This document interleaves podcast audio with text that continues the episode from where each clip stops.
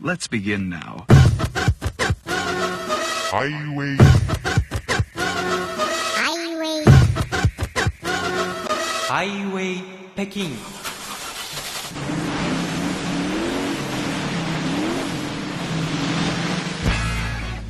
お聞きの番組はハイウェイ北京 CRI 中国情報ラジオです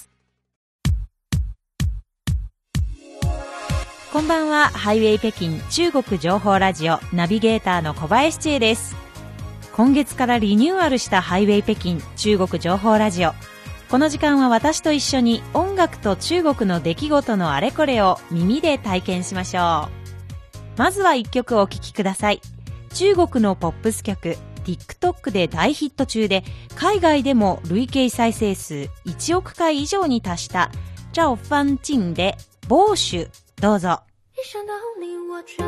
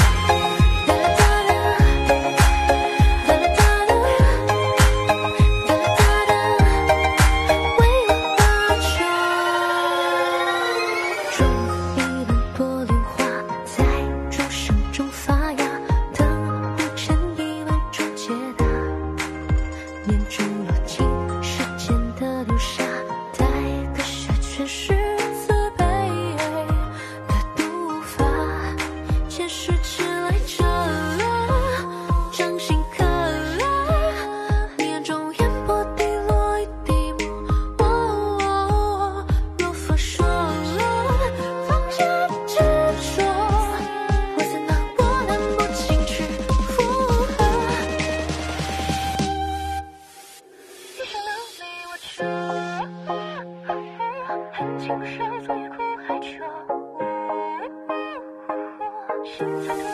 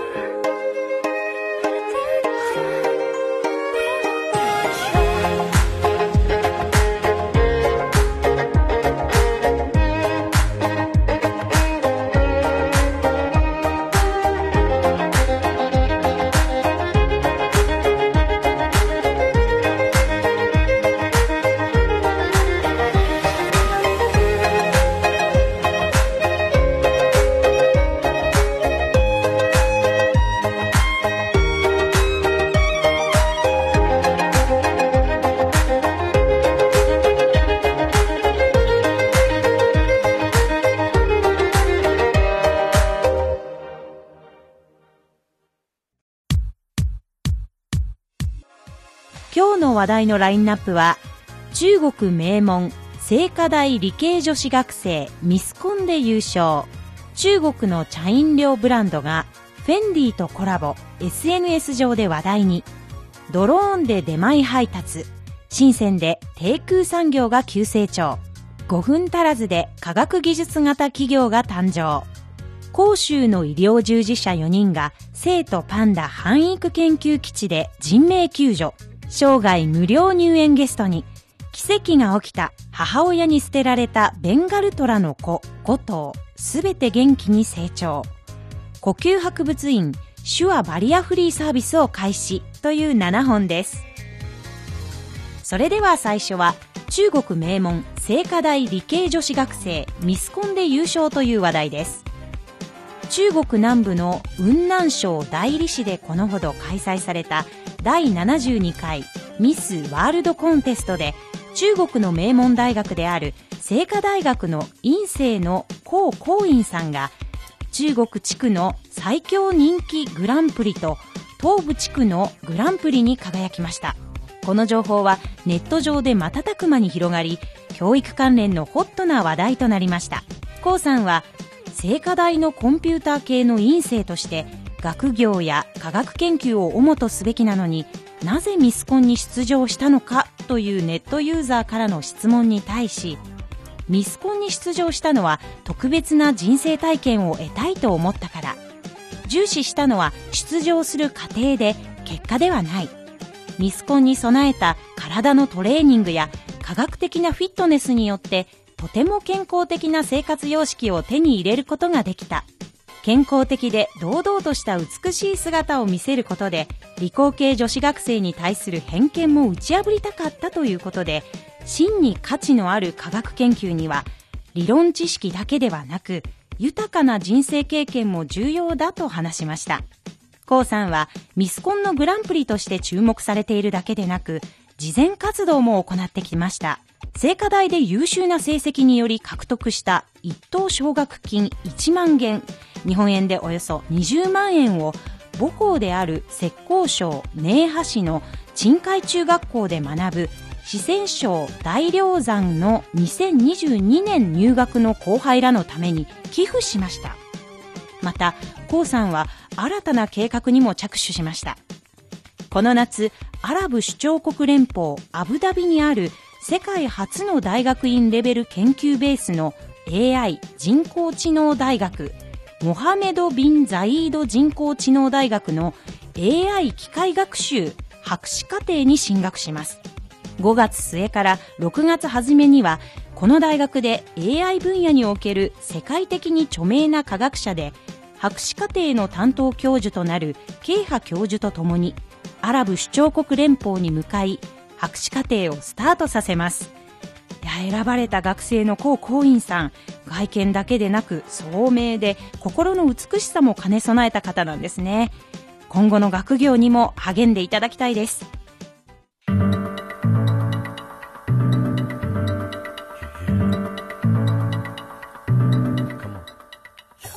お聞きの番組はハイウェイ北京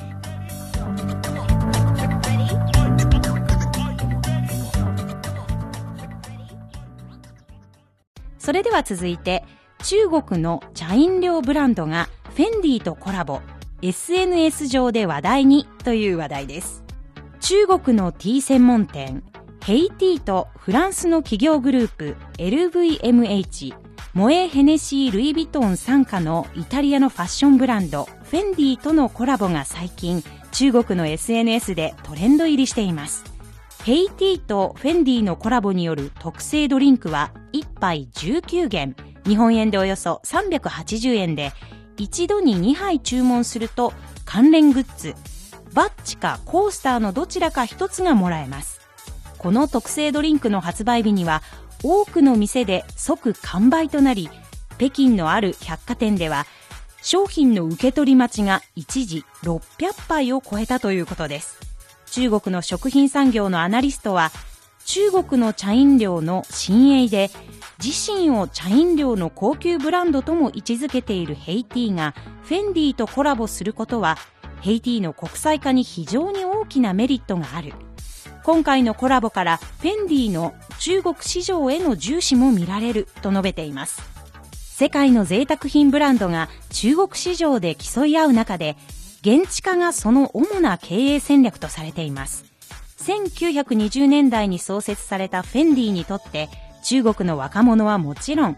中国の消費者全体の重要性も大きいと見られています。LVMH モエ・ヘネシー・ルイ・ヴィトンのジャン・ジャック・ギオニー最高財務責任者は、中国におけるファッションや比較製品が2桁の成長を遂げているとして、今年の中国市場について非常に楽観的であると述べています。高級ブランドと飲み物がコラボするというところで話題性がありますね。ちなみにこのヘイティーは2012年に中国でオープンして伝統的な中国茶葉を使ったお茶と西洋の極上チーズを組み合わせたチーズティーブームの先駆けとなりました。今中国とシンガポールに店舗を展開しているということで2022年末までに中国には800店舗以上あります。私も北京の街角やショッピングモールなどでよく見かけますけれども、いつも人が並んでいるなという印象です。それでは続いて、ドローンで出前配達、深センで低空産業が急成長という話題です。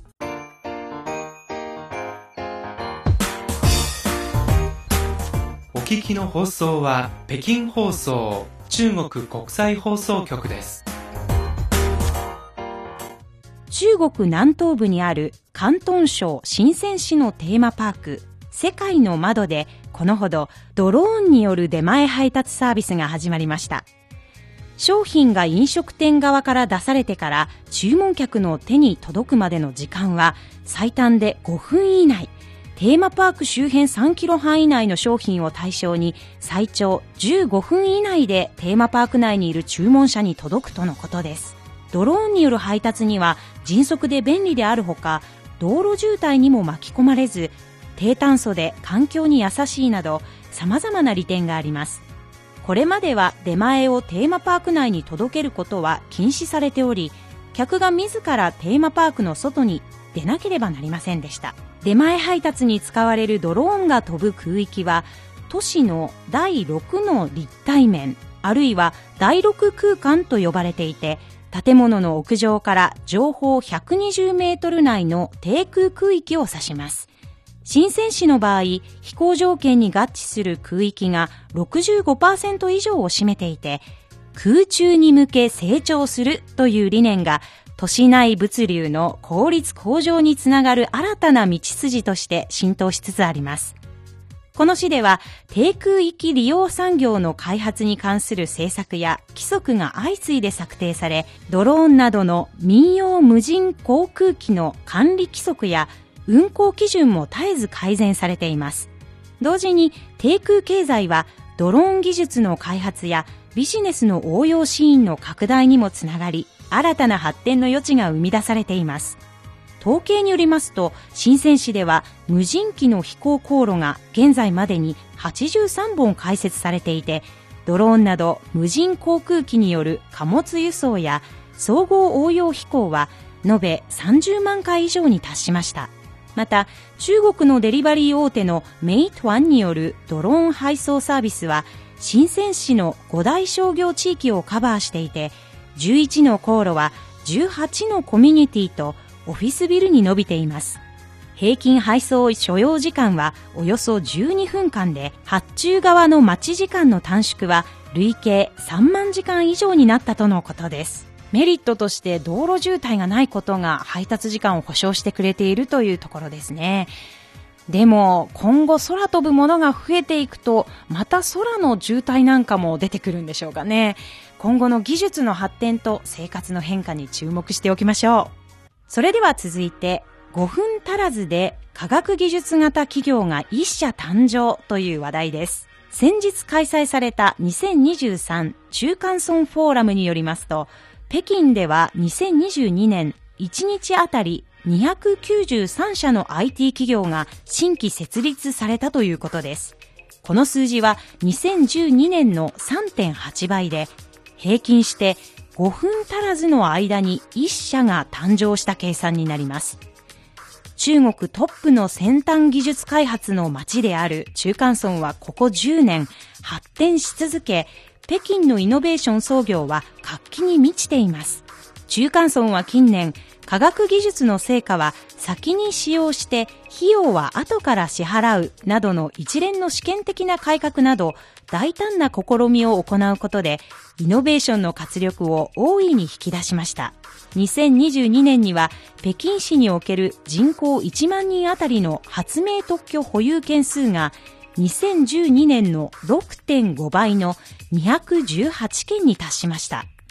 技術取引契約の制約額は2012年の3.2倍の7947億5000万元。日本円でおよそ1兆5600億円でした。また、北京ではここ10年、留学経験のある従業員及び外国人従業員の数が年平均で12%増加しています。北京にいる世界における論文が引用された回数の多い科学者は2022年時点で全世界の4.7%に相当する339人でした。ユニコーン企業の数も102社と世界の都市の中でも上位です。2022年のハイテク産業の価値創出が GDP に占める割合は28.4%でデジタル経済の GDP に占める割合は41.6%に上昇しました。中間村で設立された企業は現在、北京市以外の地域に支社など出先機構を9万箇所以上設立していて、海外の出先機関は2021年時点で2012年の1.8倍の842箇所に達しました。5分足らずの間に1社が誕生と本当にびっくりな速さですね。また、ユニコーン企業というと、設立から10年以内、企業評価額が10億ドル以上、非上場企業、テクノロジー企業という条件をすべて満たしている企業のことです。そうした力のある企業が2022年9月の時点で世界には1404社、そのうちアメリカには703社、中国は243社あるということです。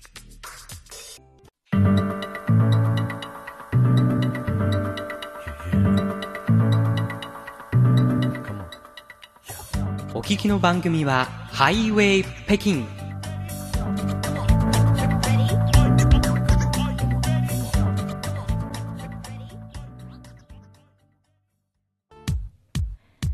続いてはメロディーの時間です。今日の番組では全曲チャオファンチンさんの曲をお届けしています。さて今週の火曜日6月6日は二十四節気の防酒を迎えます。今日は冒頭から防酒という曲をセレクトしました。この曲は幸福を収穫し希望をまくという防酒の本来の意味から恋への憧れを表しています。それではチャオ・ファンチンさん超法生さんの曲3曲続けてどうぞ一眼夜后似那一日，遥遥花间时，一眼成人世，与公子相顾不相识。那年冬，夫妻鸣咏，回忆收拢，笑声继续在吹奏，天。你撑开那座囚笼，建立从容。当星辰翻涌，映我眼瞳，莫不是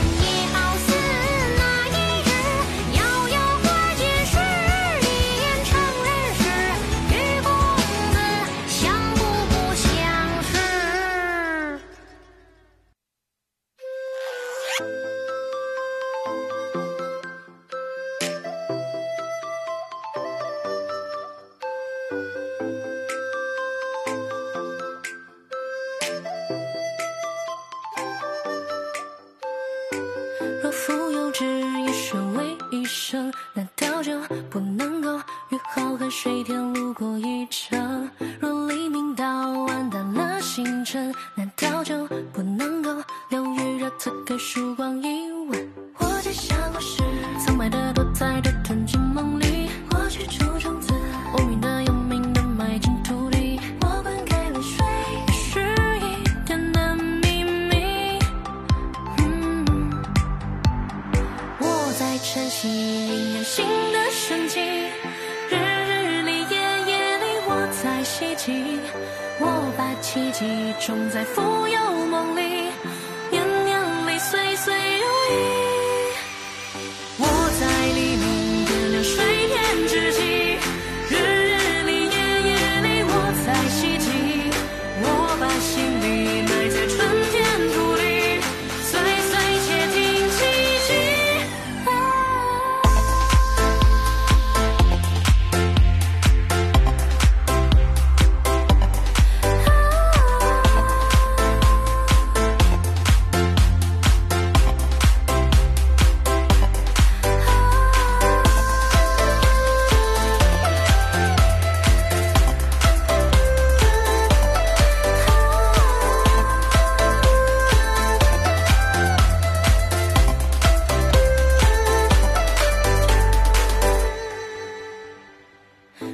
负着只一盆苦力难道就不能够揭穿羽毛出现的讯息若曾枯萎悄无声息难道就不能够再埋下更多未知生机我在下不是苍白的多彩的吞蔓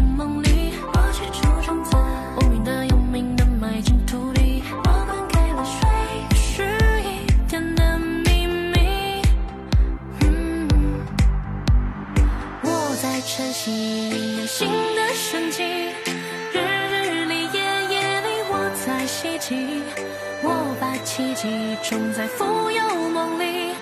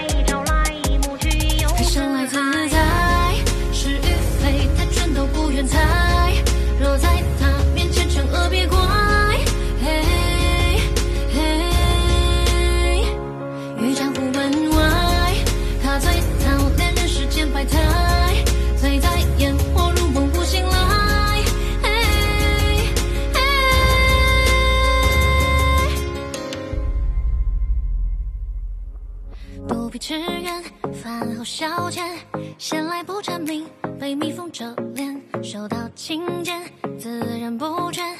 阿花望三生，表示他意愿，但是这情和言难两全，也不能随便。万一是看走眼，师傅曾说过，纸上得来钱，他最有见解，不写字只画圈。他最羡慕逍遥三仙，灵丹四处见，修为相当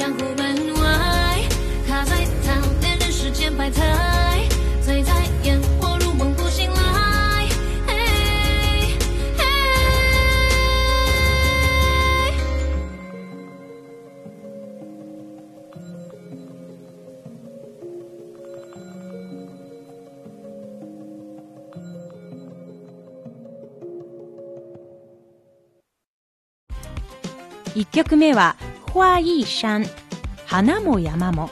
2曲目は「飲酒」「虎の国」3曲目は「シティ」「指定」いずれもチャオ・ファン・チンさんの曲をお楽しみいただきました。それでは引き続き話題を紹介しましょう。広州の医療従事者4人が生徒パンダ繁育研究基地で人命救助。生涯無料入園ゲストにという話題です。広州市の医師が生徒パンダ繁育研究基地の園内で人命救助という話題がこのほどインターネットのアクセスランキングの上位を占め関心が高まっています。5月下旬四川省の生徒パンダ繁育研究基地の園内で男性が突然倒れ意識不明の状態になりました。広州市から来ていた医療従事者4人がちょうど通りかかり応急処置をした結果幸いこの男性は意識を取り戻すことができました。そのうちの一人王英医師は当時の状況について4人で見物に出かけようとした時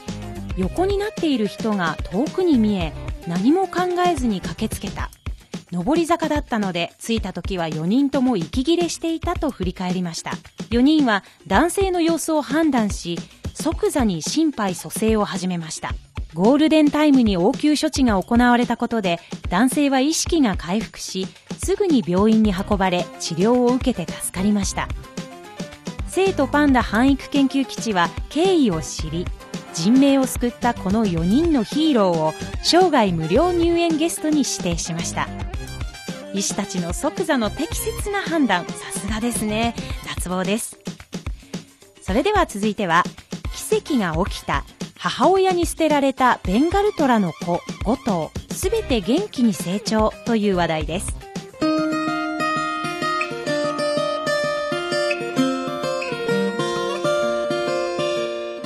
お聞きの番組は、ハイウェイ北京 CRI 中国情報ラジオです。中国南西部の重慶市永泉区にある動物園で出産直後に母親に捨てられたベンガルトラの子5頭が飼育員の心を込めた世話で奇跡的に生き続け間もなく生後1ヶ月を迎えます。5頭の内訳はオス2頭メス3頭で母トラは高齢で体力が弱く出産後にはうつ状態を示したり苛立ったりして間もなく5頭の世話をやめてしまいました。赤ちゃんトラは生体反応が非常に弱くいつ死んでもおかしくない状態で飼育員が人工授乳などで世話をすることになりました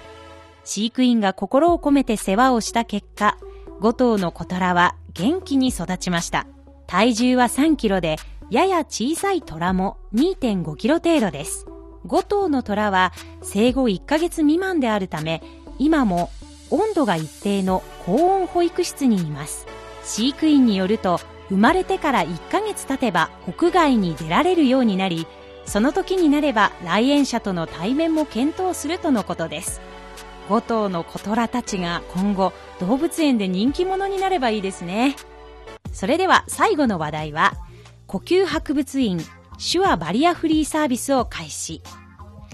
呼吸博物院はこのほどバリアフリー通路やバリアフリートイレなどの開設に続いて障害者が中国の優れた伝統文化をよりよく理解できるよう手話バリアフリーサービスを実施するとともにバリアフリーボランティアチームを結成することを発表しました。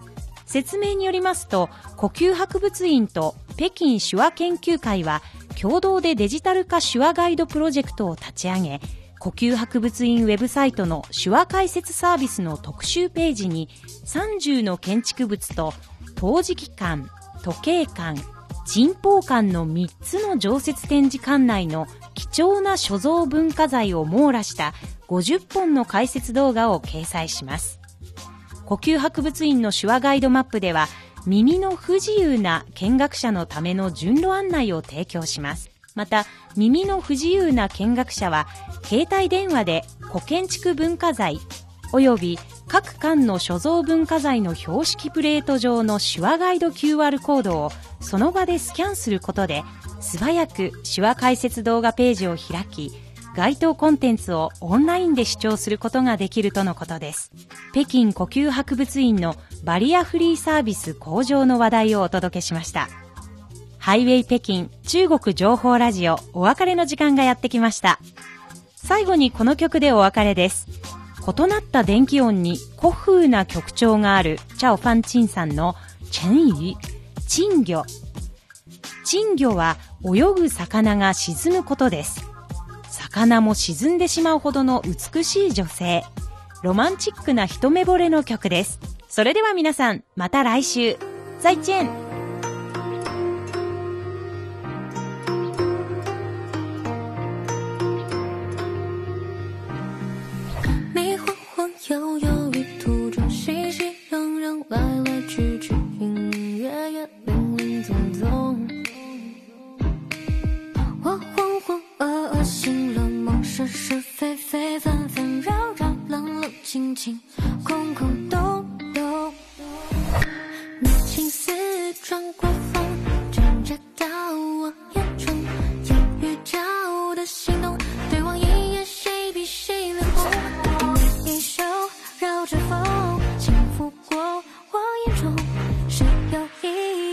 夜静候，多年后尽数尘封。那是你过我的梦，满是风尘雨火灯口的相逢，你在我眼中那一幕多心动。那是你过我的梦，是流光在沉默处的相送，你在我眼中却好似